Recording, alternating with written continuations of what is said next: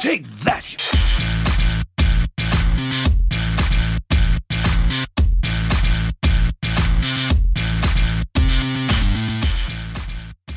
Welcome to Hunting Humbug 101 with me, Theo Clark, and I'm joined with my co-host and good friend, Ben Reschlag. Hey, Don Ben? Hey Theo, I'm good. How are you doing? Really well. Um, this episode, we are going to be uh, continuing on from a previous episode where we were looking at misuse of information and statistics.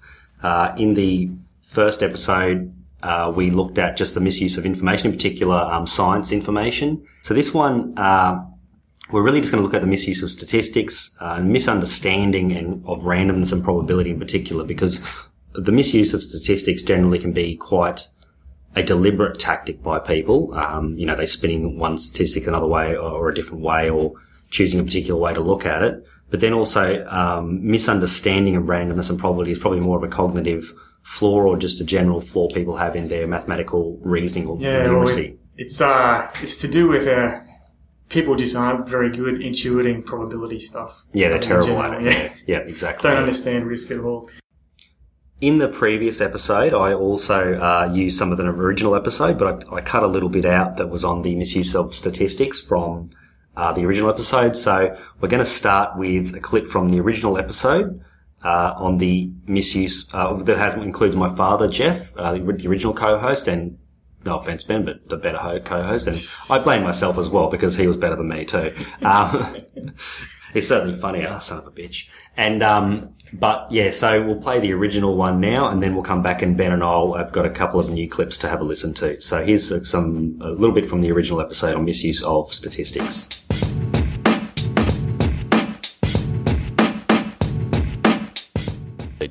And I think, um, uh, Dad, one of the, the best ones we've come across ourselves in terms of misusing statistics is the fact that the actual numbers themselves are meaningless unless you have a good idea of where they came from and how they were collected and the types of questions that were um, asked of that. Yeah, I think um, I, I was just involved in something yesterday that's pertinent to that point. Um, there's a, a very noble activity uh, done in our area. It's a koala survey where they're getting some attempting to get, get some data on koala populations. Now, if the data is collected in a comparable way year by year, you get a sense of whether the koala population is increasing or decreasing.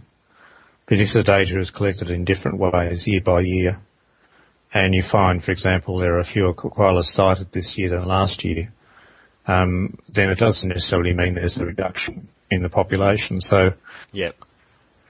No, I think um, the the main point of all that is when a lot of the time the people who report it and gather the data actually do say all that.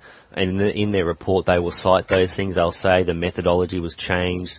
They'll cite all the questions. But then when journalists and media outlets pick it up, they'll just give the raw or the, the percentage number out at the end. And so it paints a, a kind of a false picture of what's going on. And so a lot of these things need to be uh, taken with a grain of salt. My favourite example, of course, is in the way of shaping uh, surveys, and I know it's your favourite example too, is um, this little clip from Yes Prime Minister, the classic British TV uh, sitcom. And in this little audio clip we'll play now, it's uh, Sir Humphrey Appleby is explaining to Bernard, who's um, the Prime Minister's uh, personal secretary, uh, how he can commission a survey to uh, show the Prime Minister that people actually would be against uh, national service or conscription. So I'll play this clip now.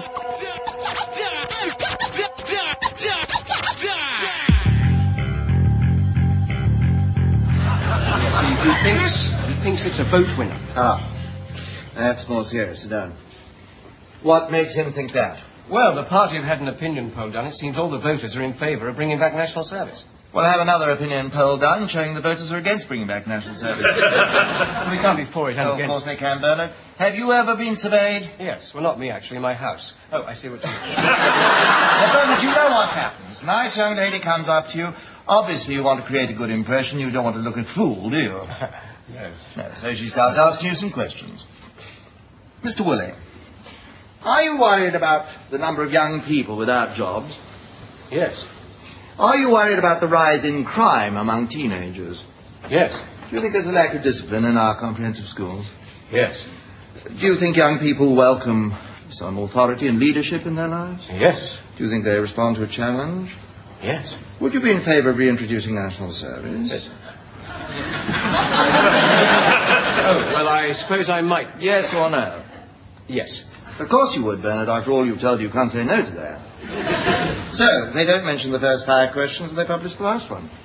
Is that really what they do? Well, not the reputable ones, no, but there aren't many of those. so, alternatively, the young lady can get the opposite result. How? Mr. Woolley, are you worried about the danger of war? Yes. Are you worried about the growth of armaments? Yes. Do you think there's a danger in giving young people guns and teaching them how to kill? Yes. Do you think it's wrong to force people to take up arms against their will? Yes. Would you oppose the reintroduction of national service? Yes. There you are, you see, Bernard. The perfect balanced sample. So, we just commissioned our own survey for the Ministry of Defence. See to it, Bernard. Oh, yes.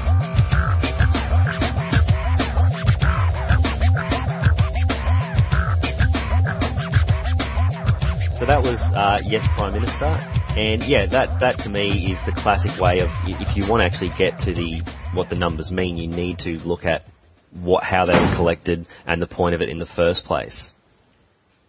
Yeah, you see, with with that example in Yes Prime Minister, it's particularly good because you can see the two different preambles uh, juxtaposed closely together and see how they would affect the respondent when the questions are, are, are asked.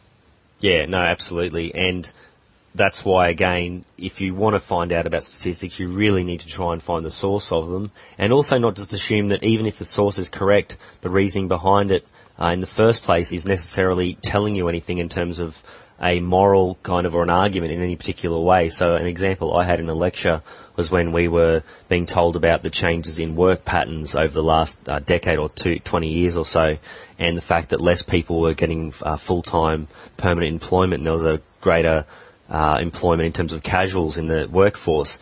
And the way the lecturer was putting it was as if that was a bad thing, and I pointed out in the lecture that well, actually, I was a casual employee and that suited me just fine because that's exactly what I needed whilst I was going through university. And so the assumption that that's necessarily a, a good or a bad thing based on a number when it's on its own and you don't actually ask people why they have put that down as their preference. So, for example, did you like this TV show? And someone clicks yes or no. That doesn't give you any real information that's of any use because it just says it says a preference. Whereas what you'd want to know is why didn't you like it or why did you like it and then you can actually get some usable information about it too. So statistics on their own basically are almost meaningless. They're unless you they're they're a good indicator of there's something to be investigated here or they're of use for um, starting off a, a, an investigation in a particular direction.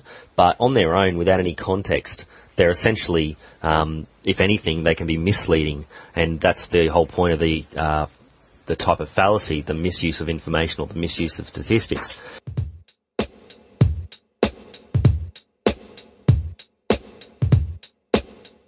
Okay, so that was from the original episode on misuse of statistics, and now we're going to look at some other um, uh, little clips. So this first one here uh, jumped out at me really, really quite um, immediately when I saw it or heard it. It's from the uh, recent Worldwide Developers Conference that Apple ran, and as usual, uh, they you know have a keynote presentation, and the CEO uh, of Apple, Tim Cook, got up on stage and presented a keynote about all the stuff they're doing, which of course they do, and, and he couldn't help himself. He had to get in a little dig at Windows there, and I'm going to lay it out there. I am a Windows user. I actually like Windows 8 as well. I'm one of the few people, um, and also an Android user. In saying that, I've had a uh, iPad before, which I really did like, but now I've gotten rid of that. Can I just say I hate Mac products? Yeah, okay. Controversial, but hang on. What type of keyboard have you got there, Ben? FYI, Ben has an Apple Bluetooth keyboard hooked up to his tablet. To be fair, it's a Samsung tablet, but they do make the best Bluetooth do. I keyboard. It's a really great best, yeah. keyboard. And look, this is completely off tangent. They make great products, but if you know what you're doing with computers, uh, you know anything anything will work for you as long as you're prepared to learn how to use it properly. Anyway, off topic. Let's have a listen now to Tim Cook uh, giving some stats about how well uh, Apple Mac sales are doing uh, in the last financial year.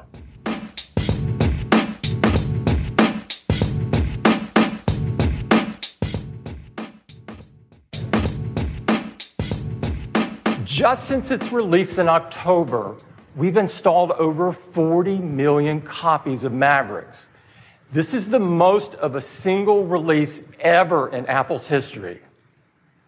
Also, that makes over 50% of our install base working on our latest operating system. This is the fastest adoption ever of any PC operating system in history. Now, you may wonder how that compares to Windows. I knew somebody was going to ask, so I decided to make a chart. Well, as it turns out, Windows 8 shipped about a year before Mavericks, and it's at 14%.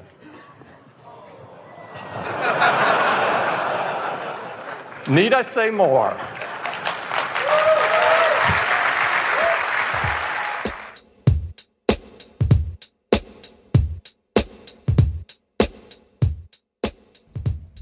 Okay, Theo, so what's going on here? Yeah.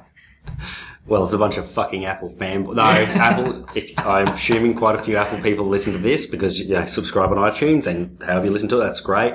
Uh, no, look, it, it's um, of course it's an Apple keynote, so you know, of course he's going to tweak their own products. There's no issue with that. Um, And paint yeah, paint uh, a picture Windows. Microsoft stuff in the worst possible light. Yeah, well, it's funny because they're actually frenemies now, Yeah. really. So they actually have a com- common enemy in Google. So, but um, Although they've all been, um, they've all been busted just, uh, colluding, about, colluding, yeah. not poaching each other's employees. Yeah, yeah. But also the other, and again off topic. Yeah. Um, it's Tim Cook's obviously doing the Steve Jobs style of presentation where we're going to talk really slowly and deliberately about our products and about how well our products are doing. I find that really irritating. it might work for, maybe it works for Americans. I don't know. I probably have more American listeners, so you can uh, let us know. Um, look, so the main thing, and I don't think it um, came from the audio, but he puts up a slide with a, um, and it is a beautiful slide because it was made in Keynote, and I'll admit Keynote is beautiful.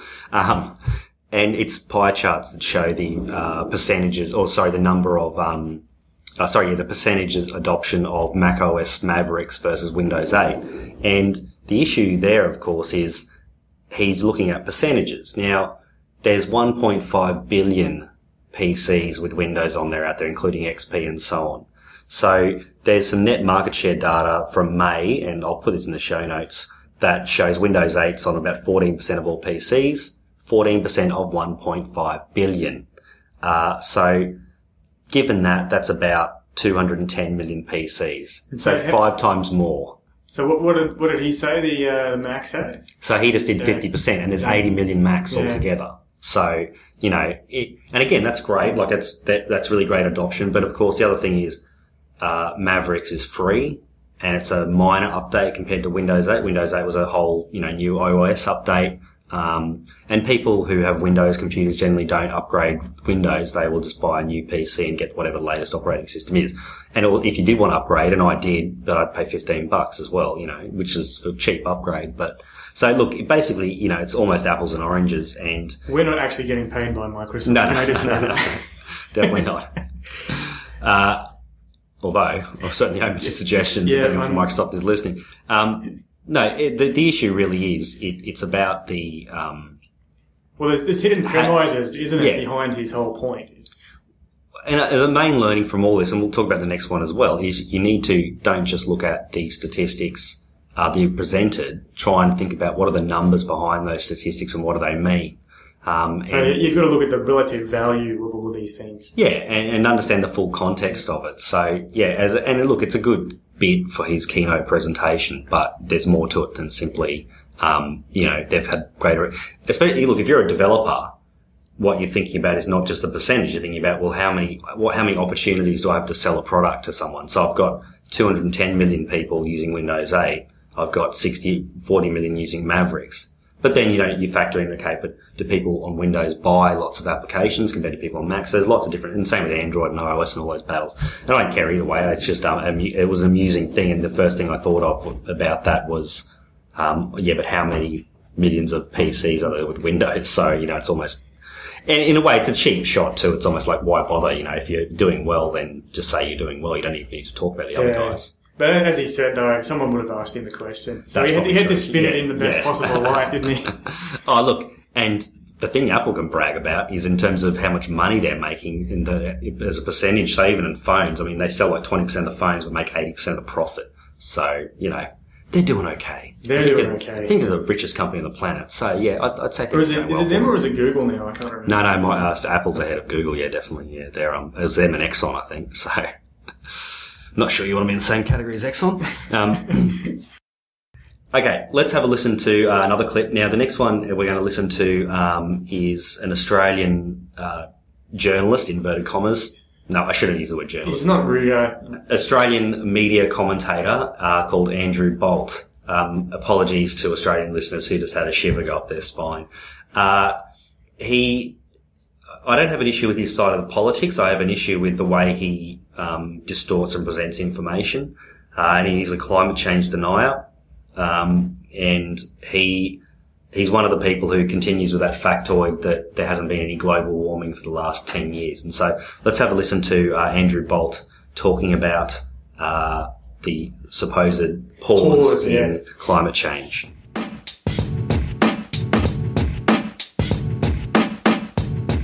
Now, that's true even if man's emissions really were heating the planet dangerously. But increasingly, the real world evidence suggests they aren't. For at least a decade, the planet has not warmed, even though emissions have soared.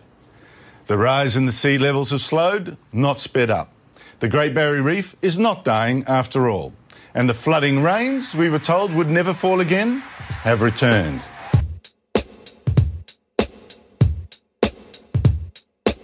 So, as you, as everyone can tell from that, he's uh, Andrew Bolt has trouble lying straight in bed. As every single fact or purported fact in that little clip is wrong, and Yeah. not just a little bit wrong; it's egregiously wrong.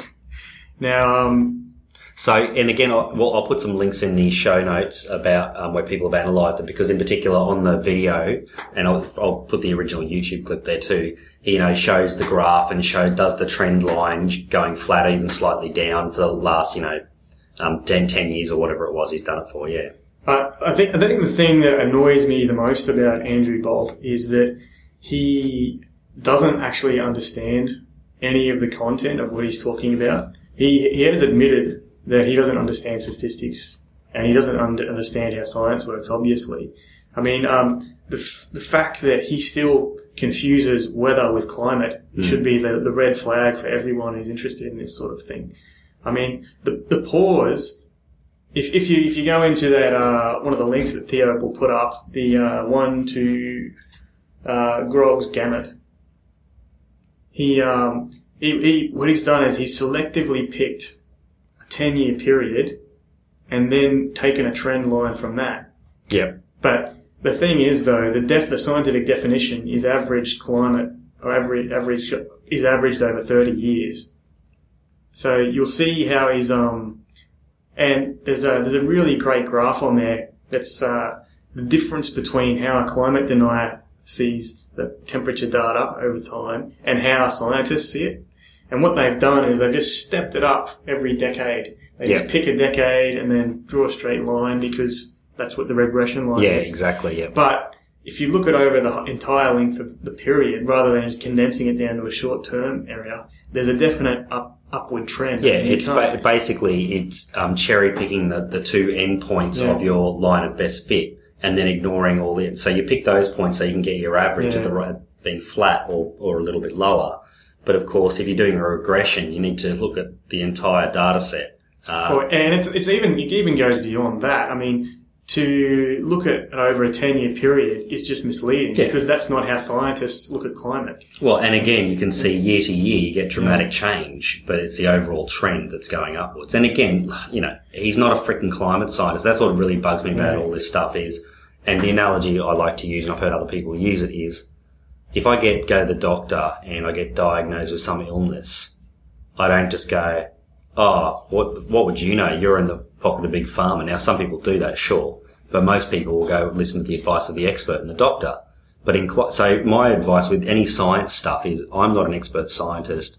I understand the process of science. So if you want me to go against this scientific consensus on anything, you got to give me better reasons than paranoid conspiracy theories. Yeah. And the only paranoid conspiracy theory that works well with climate change is the opposite one from the contrarians, which is there are vested interests in, um, you know, in big energy sectors like um, uh, non-renewable energy that actually have begun a, or have been running a campaign to put doubt in it, similar to the way that happened with the tobacco industry in the And 1950s it's and actually the same people. Yeah, it's right because they're experts at it and it worked really well. The Yeah. tobacco thing took 40, 40, 50 years for, for to, any real movement to happen. Now, the number one point is he has grabbed some stats to suit his own argument and keeps going on with that factor, even though he's been corrected over and over again. Oh, chooses been- not to be. It's been debunked over and over again. Yeah. I mean, the last decade is the long, the hottest decade Yeah. on record, and Yeah. every previous decade before that is Yeah. hotter than the one before it. Yeah. So it's just egregiously misleading what he does. Yeah. And, and he, I mean, I, I think, I don't think he misunderstands it. I think he's acting in bad faith. And, um, in a future episode that I'm planning to do on bad faith, I've got another example of kind of Andrew Bolt stacking the deck and acting in bad faith, uh, which in terms, which is basically, I mean, I'll call it outright lying, really. Um, you know, that's one other way to, to describe bad faith. Yeah, well, I suppose it depends whether you, whether you think he's completely cynical and knows exactly what he's doing, or if he really is just Yeah, as a rule of thumb, I don't like to impugn motives, but in his case, I, hmm, it's hard not to think he doesn't know what he's doing because he's very clever. He's not, he's not a stupid person. He's a, he's actually really smart, um, very good, ar- good arguer, um, a very uh, lucid and erudite in the way he speaks, but he just has taken on almost a caricature position, especially now he's got his own TV program, The Bolt Report, which accidentally flip past sometimes on a Sunday morning and gag a little when I see it. I hope I haven't given away my politics in this podcast. I try not to, but uh, Andrew Bolt's a, um, I can't help myself. Yeah. Look, so that's a couple of examples of um, misuse of statistics. Uh, the next thing I wanted to look at uh, was probability. Now, there's a couple of different examples I've got, and what, some of them are a bit more laughable than others. Um, the first one, however, I thought we'll start on something that's a bit not as nice. Uh, it's to do with Sally Clark uh, and the chances of getting uh, of your child having sudden infant death syndrome. Um, she was a British lady who was convicted because she had two children. Uh, I can't remember how old they were, but they're quite young. Both died, died, uh, and uh, in court, the the status, the coroner, I think it was, basically said the chance of this happening was one in seventy five million or something Yeah. like that. Uh, but anyway, look, I'm, I'm probably screwing up the details. So I've got uh, some audio from a TED talk given by a statistician called um, Peter Donnelly. And again, I'll put the link for the entire TED talk in there because it's a really good talk just on stats and, and probability. Uh, and then we'll have a bit of a chat about it afterwards.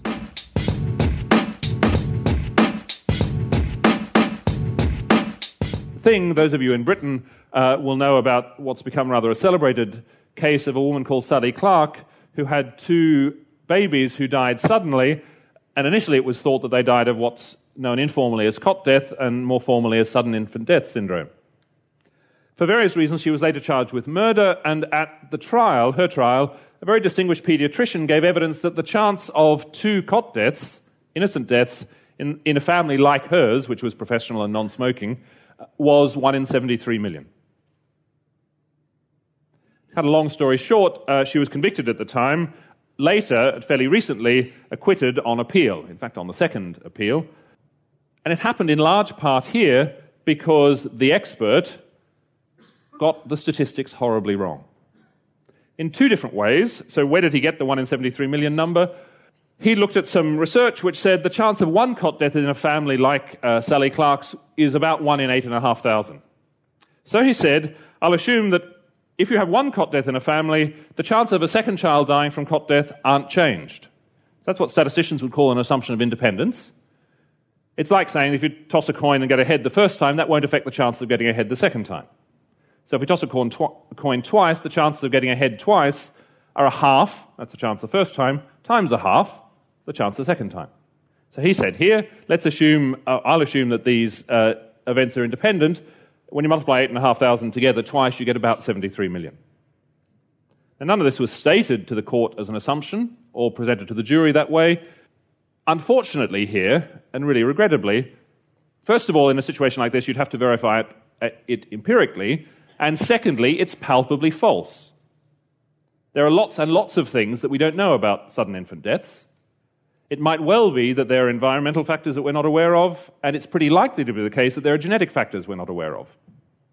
So if a family suffer from one cot death, you'd put them in a high risk group. They've probably got these environmental risk factors and or genetic risk factors we don't know about. And to argue then that the chance of a second death is as if you didn't know that information is really silly. It's worse than silly, it's really bad science. Nonetheless, that's how it was presented, and at trial, nobody even argued it.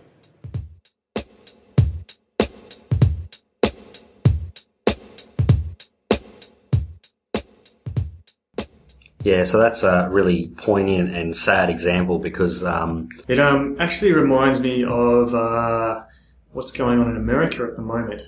The forensic lab that did all the work for the FBI has just been found out to have been doing a whole bunch of dodgy stuff. Oh, it. yeah, yeah, And yeah. um, basically, there's a whole bunch of people who, some of them even on death row, who are having their convictions overturned Yeah. because of the the, uh, the poor science that's been done in this forensic lab. Um, I'll, I'll send, I'll put up a link Yep. for, um, I don't know if anyone reads it, it's an excellent website, Why Evolution is True, oh yeah, yeah. run by the biologist Jerry Coyne. He actually, uh, has, has, um, been an expert witness in quite a few trials and, uh, normally to do with the, the probability of matching, um, DNA samples. Yep. And he was, he uh, always thought right from the beginning, like, as in this case, that chances of, if it, if it actually is one in 8,000 times one in 8,000 chance of two sudden infant deaths happening Yeah. together, that's one in 73 million or whatever.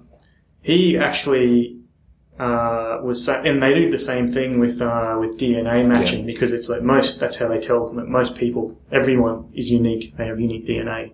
And the chances, and they only measure, um, a couple of points. Yeah, a like, couple yeah, of they points, don't, they yeah. don't do the whole the whole um, Yeah. sequence. Yeah, yeah, they just, uh, I think it's seven or eleven. There's some number that they worked out is appropriate. Anyway, there's, it's equivalent. It's like, it's basically, it's in that order of magnitude of the chances of the same, of two different people having Matching, the same matching. Yeah. But what, uh, Jerry says is that these labs have a 2% error rate. So, Which is huge. Which is huge. That's like one in 50. yeah. So what what that means is is that it's not actually a one in seventy three million chance. So that's Yeah. what it is. It's Basically actually- means they it's a would one need in to fifty chance. Yeah, and then they should, to, in order to do that, they should retest it when they get Yeah. the positive one Yeah. that says this is the right person. They'll need to retest it again, or get another lab to test it. Yeah. You know, to admit, yeah, that's terrible. So I mean, this is another example where this this sorts of things. An happen. assumption that hasn't been thought through. The thing about this one I find really uh, sad as well is it reminds me of the opposite when you're teaching. Because in my background, I used to be a math, maths, uh, physics, and science teacher. When you're teaching kids initially about probability, you know, the first thing you start off with is normally you know heads and tails in primary so school. dependent and independent. Yeah, and uh, most people initially they always think if you toss say five heads in a row, chances are the next one's going to be a tail. Yeah. And I've even had um, friends in their late teens, early twenties that I couldn't convince of that. It took me a long time to convince of that. Not naming any- names, Evan. Uh, had a big argument with a friend about that, saying well, this um, is the business model of casinos, Yeah. isn't it? It's this is also how I tell if Evan listens to this podcast or Yeah. has, has a go at me about this. Uh, but but I remember him saying, but chances are, like if you've tossed ten heads in a row, chances are the next one's going to be a tail. It's like no, there's no the chance is 50-50 because the coin doesn't remember what the last coin toss was. And yes, over a, a long period of time, it's going to even out.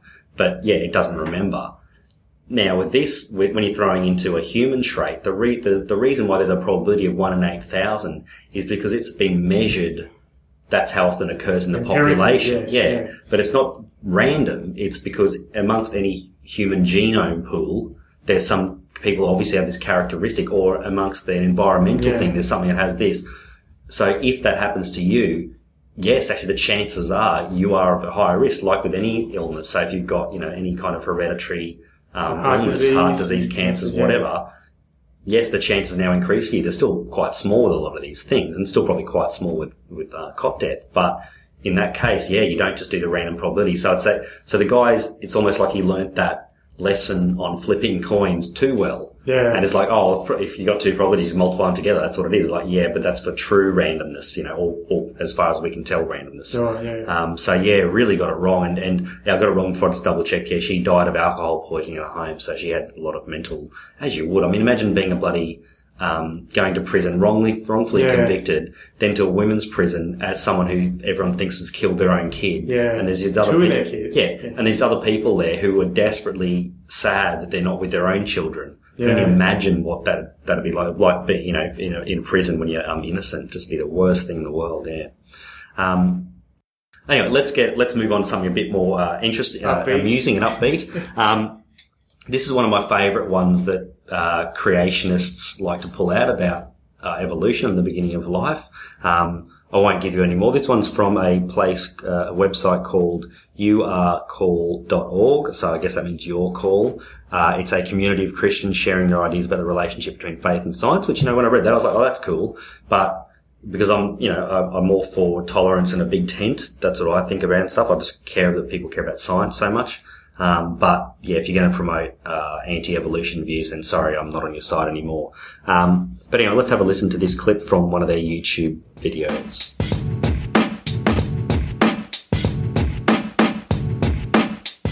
Famed British astronomer and avowed atheist Fred Hoyle calculated that the chance of obtaining all the enzymes required for life at random is outrageously small, comparing it to the chance that a tornado sweeping through a junkyard might assemble a Boeing 747 from the materials therein. Evolutionists want you to think that it's possible. Could there be a better answer?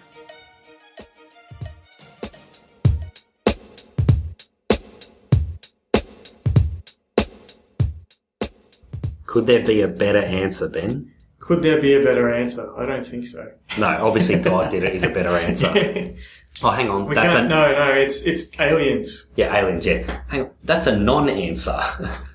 that's called I give up. By saying God did it, that's, see, that's when I have a problem with, with, you know, faith of any kind and science clashing is when essentially you're giving up. When you're saying God did it, you're giving up on doing science and trying to figure it out. Okay, you can agree God did it, but then, well, how did he do it specifically? Give me some details. What did he actually do, you know? But anyway, let's listen to the, um, let's think about the actual example. So that's a fairly often quoted Fred Hoyle um, statement. And again, it's simply the, the fallacy really of the, like the lottery fallacy or the law of truly large numbers, which is if someone has to win the lottery, well, not every week, Yeah. but over, you know, over the year, lots of people win the lotto. The chance of being you is infinitely small. Yeah. Is very small, not infinitely, but, you know, one in eight million, whatever it is. Um, but the chance of someone winning it is actually very high because there's lots of people playing it. So, you know, there's lots of theories about how the universe, whether we're in a multiverse and all those kinds of things, but I don't particularly like those theories because I feel like that's a bit kind of giving up. Well, anyway, I don't know the physics enough of it, but I don't particularly like those either. But the point is, over millions of years, or billions of years across hundreds of thousands or millions or billions of planets, actually this experiment of life is potentially being run over and over and over again. So actually the chance of it happening somewhere is very, very high. And then of course the other thing is a complete misunderstanding of how evolution works. That's exactly right. I was that's what I was going to say. I mean, it it's uh, his point is trivially true. If if the chances of a cell spontaneously whipping together in one event like that are minuscule. Yeah. But that's not, as you were saying, that's not how evolution works. Evolution works through the accretion of, Yep. of change over generations, Yeah. like billions of Yeah. years. And uh, Yeah, So- so, yeah, so if it started um, with any kind of replication is is what you need, um, and then so if you get crystals forming or something like that, whatever it happens to be, little and- bubbles of Yeah. little bubbles of um, lipids in the water. yeah, there's lots of different ideas about how it could happen, and then once that process begins, and then it builds upon each thing and each generation. Well, you know, it's so- algorithmic. Yeah, it? that's right. So it is an algorithm. Yeah, and that's why I really like um, Daniel Dennett's book about uh, evolution because it really talks about it being an algorithm, which is some a really um, easy way of understanding it. Yeah, and the, the, so basically, um, in, in a way, that argument is an argument from personal incredulity. It's like I can't imagine how that could have happened, so therefore it mustn't have happened. And it's And like, it, it's the same as with the climate change deniers. Yes, essentially, they're saying that I can't imagine how humans could affect yeah, something yep, as big yep, as a planet. yep. And what? And it's similar to that too. It's a straw man often Yeah. too. So they what they like to do is mischaracterize the argument Yeah. so that no uh, inverted commas evolutionists love that term would ever make the claim that they would never never make the claim how they put it. You know, they'd explain about the progression and all that stuff. And the- but they're really the number one in terms of the um, the thing we're looking at today, the misunderstanding of probability. It is that lottery fallacy. But yeah, it, it's a real misunderstanding of that probability. Um, it's interesting because this probability, I think, is an intuitively hard concept for people to get. Yeah. A lot of times our instincts are the wrong way around. Particularly with the, the gambler's fallacy Yeah, is like a yep. perfect example Yep, of that. And exactly. it's the same with how people perceive risk Yep. in the same fashion. It's like Yeah, we can't trust our intuitions, basically. Yeah, and, and so and and the um, a really good example of that it's in a book I've kind of a bit bit of the way through reading is a book called How Not to Be Wrong. Um, it's by a mathematician and it's really good and it's quite an arrogant title. But one of the examples he gives in that book is um, I'm probably going to screw this up, so hopefully I'll get it somewhat right. During the war, uh, the one of the defense ministries, it might have been the US Defense Department, wanted asked the mathematicians to analyze where they should um, put armor on their bombers, and they thought that they should put armor on the bombers where they had the most bullet, bullet holes. When the you know the bombers would come back, they'd see where the bullet holes are, and they thought, well, let's put all the armor there. The mathematicians looked at it, and one of the mathematicians said, no, you should put it where the bullet holes aren't. And intuitively, go, hang on, why does that make sense? But what he realised is that they've got a biased sample. The sample of planes that have come back are the ones that survived. The ones that didn't come back are probably where the bullet holes went that made them not return, you know, so hit Yeah. a fuel tank or whatever. So it's in, Yeah. obvious in hindsight, Yeah. But you almost need that mathematical training to actually get and do Yeah. that type of thinking. So I imagine if they'd armored the wrong bits, they'd be like, why are planes still going down, you know? And, um, he's got heaps of examples like that about mathematicians basically winning the war. Um, you know, of course, there's the famous examples about the code, yeah, Yeah, Turing and the yeah. code breakers and all that kind of stuff as well. Yeah. So that's an, actually a book I'd recommend you have a look at. Is that on how I'm, to be wrong? I'm surprised you need to read that book, Theo. Oh, mate, I'm. I don't need to read it. I don't need to read anything. I can sit on my ass and just watch Simpsons all day. no, no, it, it's a, it's, it's, um, yeah, I heard an interview with him and I thought, oh, that sounds like a really great book. So yeah, I got a copy and, um, yeah, it's really good so far. It's one of the ones on my reading list.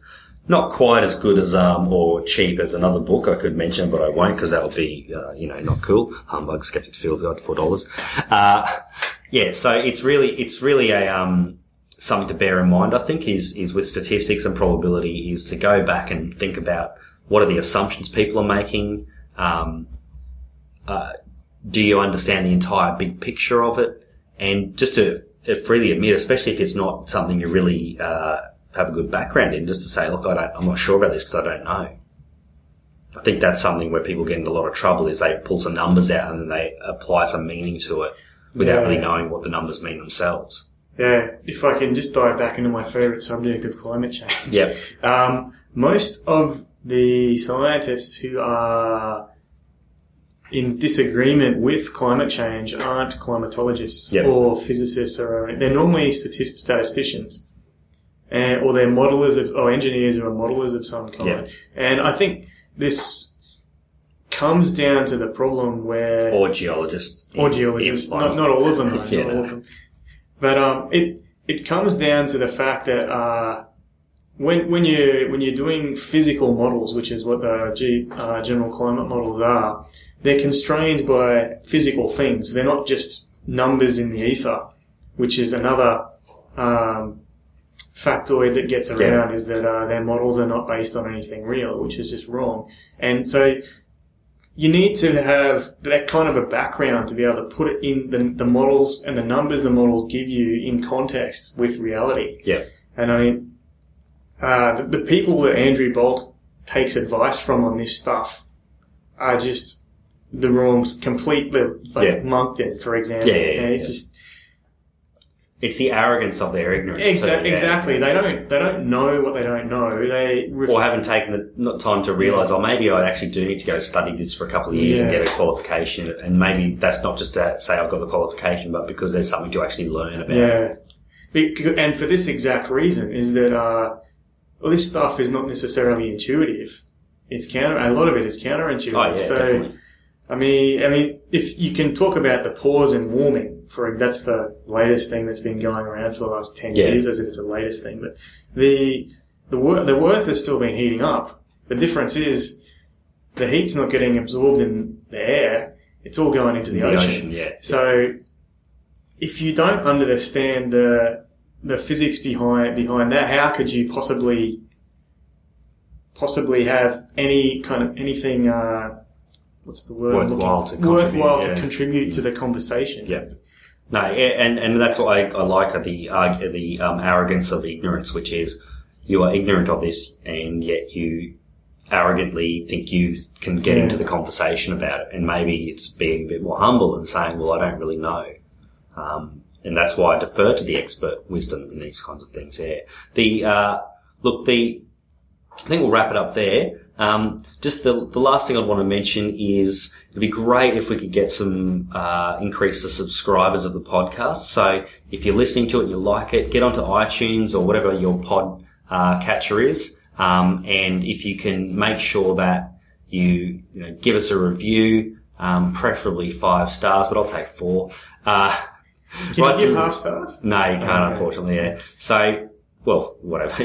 the ten point scale starts getting a bit ridiculous. Um, yeah. Look, if you can get on, give us some reviews. That'd be great. If you got any feedback, uh, you know, get onto Twitter at Theo J Clark or send an email or a comment to theo.clark at skepticsfieldguide.net.